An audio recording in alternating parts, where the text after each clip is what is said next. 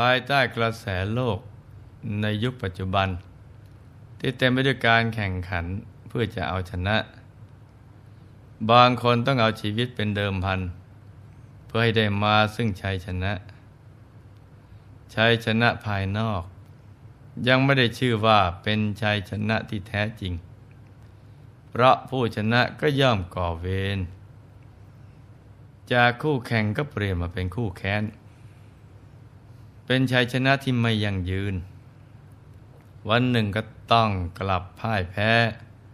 ไม่มีใครที่จะเป็นผู้ชนะตลอดการแต่สำหรับนักสร้างบารมีแล้วเนะ่ยเราต้องเร่งสร้างบารมี แข่งกับวันเวลาของชีวิตที่เหลือน้อยลงไปเรื่อย ๆ นี่คือคู่แข่งที่แท้จริงของเรา แม้เวลาจะเหลือน้อยลง แต่บุญบารมีของเราต้องให้เพิ่มขึ้น ทับทวี ทั้งทานศีลภาวนา สิ่งเดียวเท่านั้นที่เราจะต้องเอาชนะ คือกิเลสอาสวะภายใน ยามใดที่เรากำจัดกิเลสอาสวะได้หมดสิ้น เมื่อนนั้น เราก็จะได้ชื่อว่า เป็นผู้ชนะอย่างแท้จริง เป็นชัยชนะที่มีแต่ความสุขล้วนๆ เป็นชัยชนะที่ยิ่งใหญ่ ไม่มีวันกลับมาแพ้อีกนะจ๊ะ พระสัมมาสัมพุทธเจ้า ตรัสไว้ในสุภสูตร ที่คณิกายว่า ดูก่อนมารผู้กระทำซึ่งที่สุด ตัวท่านน่ะเป็นผู้ที่เรากำจัดเสียแล้ว ชนเหล่าใดสำรวมดีแล้ว ด้วยกาย ด้วยวาจา และก็ด้วยใจ ชนเหล่านั้นย่อมไม่ตกอยู่ในอำนาจของมาร ชนเหล่านั้นไม่เดินตามหลังมาร การสำรวมกายวาจาใจ เป็นการสั่งสมความบริสุทธิ์ ตั้งแต่กายภายนอก เข้าไปสู่จิตใจภายใน ความบริสุทธิ์อย่างเดียวเท่านั้น ที่จะสามารถกำจัดกิเลสอาสวะ เอาชนะพยามารได้ เมื่อความบริสุทธิ์เต็มเปี่ยม ความสะดุ้งกลัว ต่อพยามารก็จะหมดสิ้นไป แต่กลับเป็นฝ่ายมารที่สะดุ้งกลัว ต่อบุคคลผู้มีกายวาจาใจ บริสุทธิ์ บริบูรณ์ เต็มเปี่ยม ดังนั้น ความบริสุทธิ์กายวาจาใจ จึงเป็นสิ่งที่เราต้องสั่งสมให้เต็มเปี่ยม เหมือนกับพระราหุลที่ท่านรักษากายวาจาใจให้บริสุทธิ์อยู่เสมอ ชีวประวัติของท่านน่ะน่าสนใจมากทีเดียวนะจ๊ะ สมแล้วที่ได้เป็นพุทธชินโนรส เป็นโอรสทั้งทางโลกและทางธรรม ว่าตอนที่แล้วหลวงพ่อได้เล่าถึง ตอนที่สัมมเนนราหุลได้บรรลุธรรมเป็นพระอรหันต์ต่อมาก็ได้บวชเป็นพระภิกษุ แม้บวชแล้วท่านก็ยังคงหาโอกาส รับโอวาทจากพุทธองค์อยู่เสมอ ท่านประพฤติตนเป็นแบบอย่างที่ดี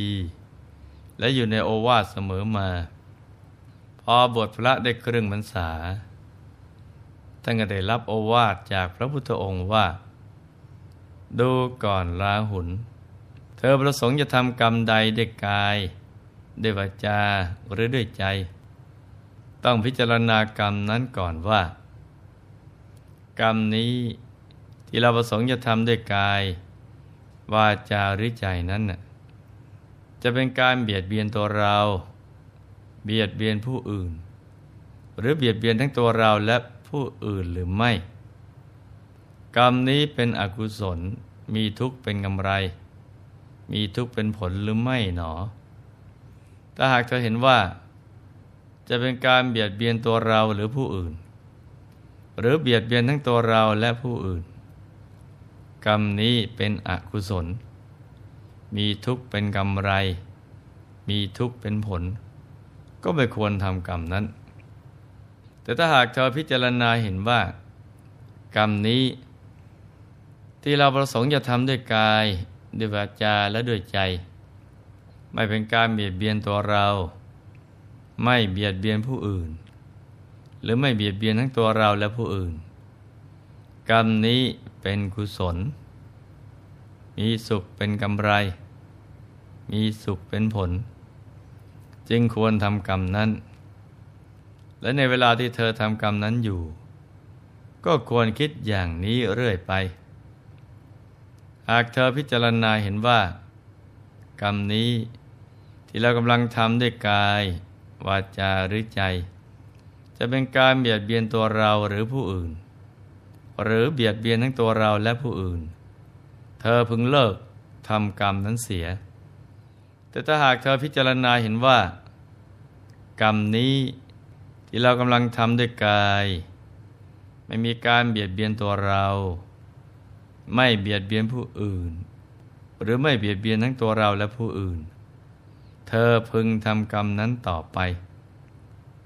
แม้ครั้นเธอทำกรรมนั้นด้วยกายแล้ว ก็ควรพิจารณาดูอย่างนั้นอีก แต่เธอเห็นว่า กรรมที่เราทำนี้เนี่ยเป็นอกุศล มีทุกข์เป็นกำไร มีทุกข์เป็นผล ก็ให้เธอเปิดเผยต่อครูบาอาจารย์ หรือต่อเพื่อนพรหมจรรย์ในพระศาสนา แล้วเธอพึงสำรวมระวังต่อไป เมื่อเธอพิจารณาเห็นว่า กรรมนี้ที่เราทำด้วยกาย วาจา ใจ เป็นกุศล มีสุขเป็นกำไร มีสุขเป็นผล เธอพึงมีปีติปราโมทแล้วตั้งใจศึกษาในกุศลธรรมทั้งหลาย ทั้งกลางวันและกลางคืน ดูก่อนราหุลสมณะหรือพรามทุกจำพวกในอดีต ปัจจุบันและอนาคต ได้ชำระกายกรรมบจีกรรม และมโนกรรมของตนให้บริสุทธิ์ล้วนต่างกับพิจารณาอย่างนี้ทั้งสิ้น ราะฉะนั้น เธอควรศึกษาว่า เราจะพิจารณาบ่อย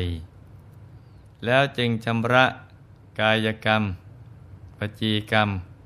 มโนกรรมของเรานะให้บริสุทธิ์ ต่อมาวันหนึ่ง ขณะที่พระผู้มีพระภาคเจ้า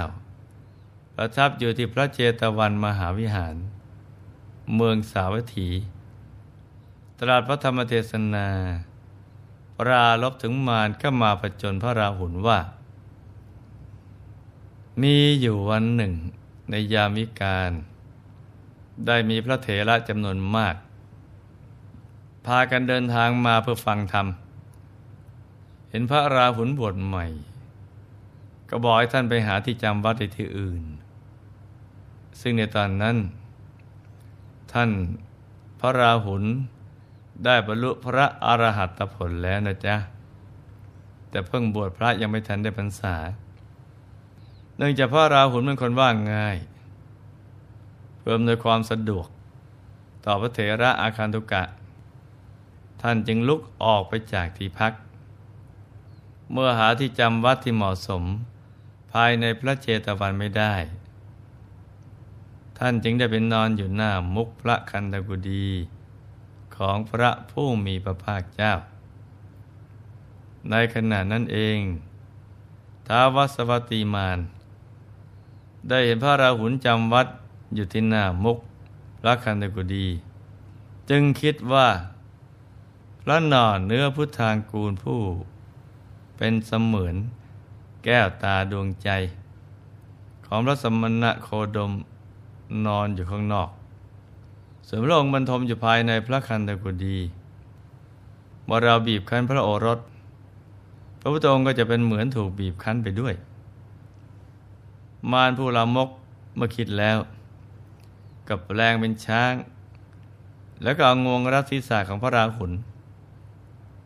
และมารยังได้ส่งเสียงแผดร้องดังลั่น พระบรมศาสดา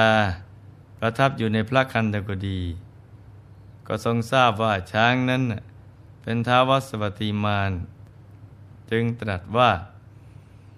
ดูก่อนมารผู้ลามก บุคคลเช่นท่าน แม้มีจำนวนเป็นแสน ก็ไม่สามารถเพื่อจะทำให้ราหุลบุตรของเรา เกิดความสะดุ้งกลัวได้ เพราะบุตรของตถาคต เป็นผู้มีปกติ ไม่สะดุ้งกลัว ไม่มีตัณหา มีความเพียรมาก มีปัญญามาก จากนั้นก็ได้ตรัสต่ออีกว่า ภิกษุพูดถึงความสำเร็จแล้ว ไม่มีความสะดุ้งกลัว ปราศจากตัณหา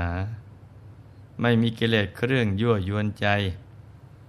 ฉลาดในนิรุตและบท รู้จักความประชุมเบื้องต้น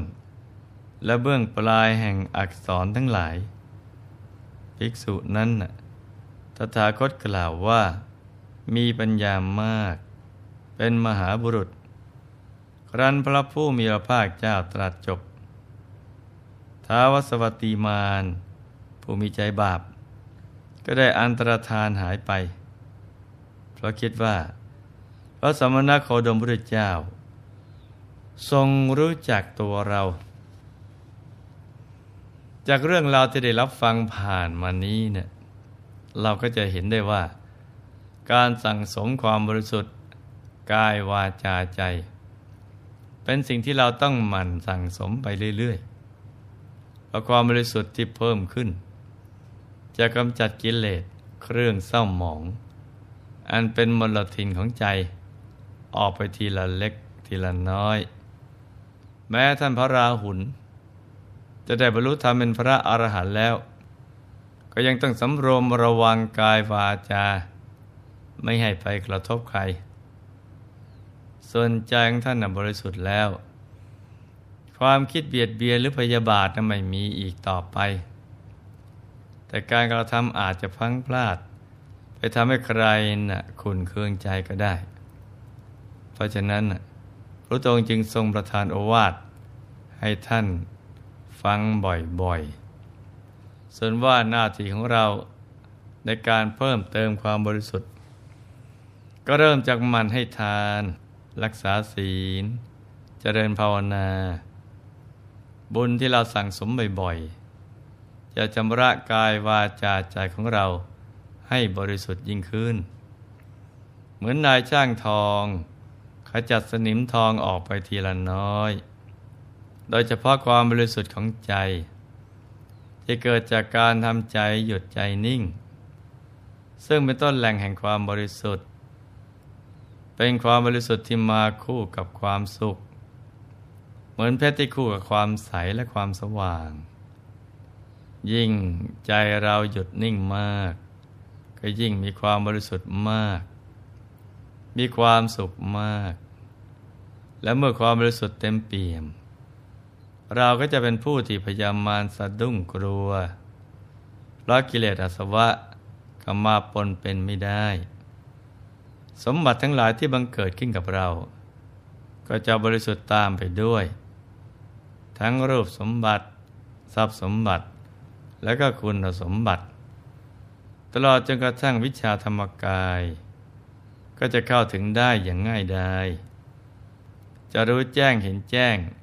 ทงตลอด ทะลุปรุโปร่งในธรรมทั้งหลาย เพราะฉะนั้น ความบริสุทธิ์กายวาจาใจ จึงเป็นสิ่งสำคัญมากทีเดียว เราจะต้องสั่งสมเอาไว้มาก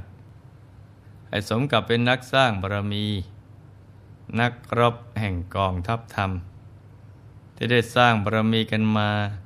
นับพบนับชาติไม่ถ้วนนะจ๊ะในที่สุดนี้ หลวงพ่อ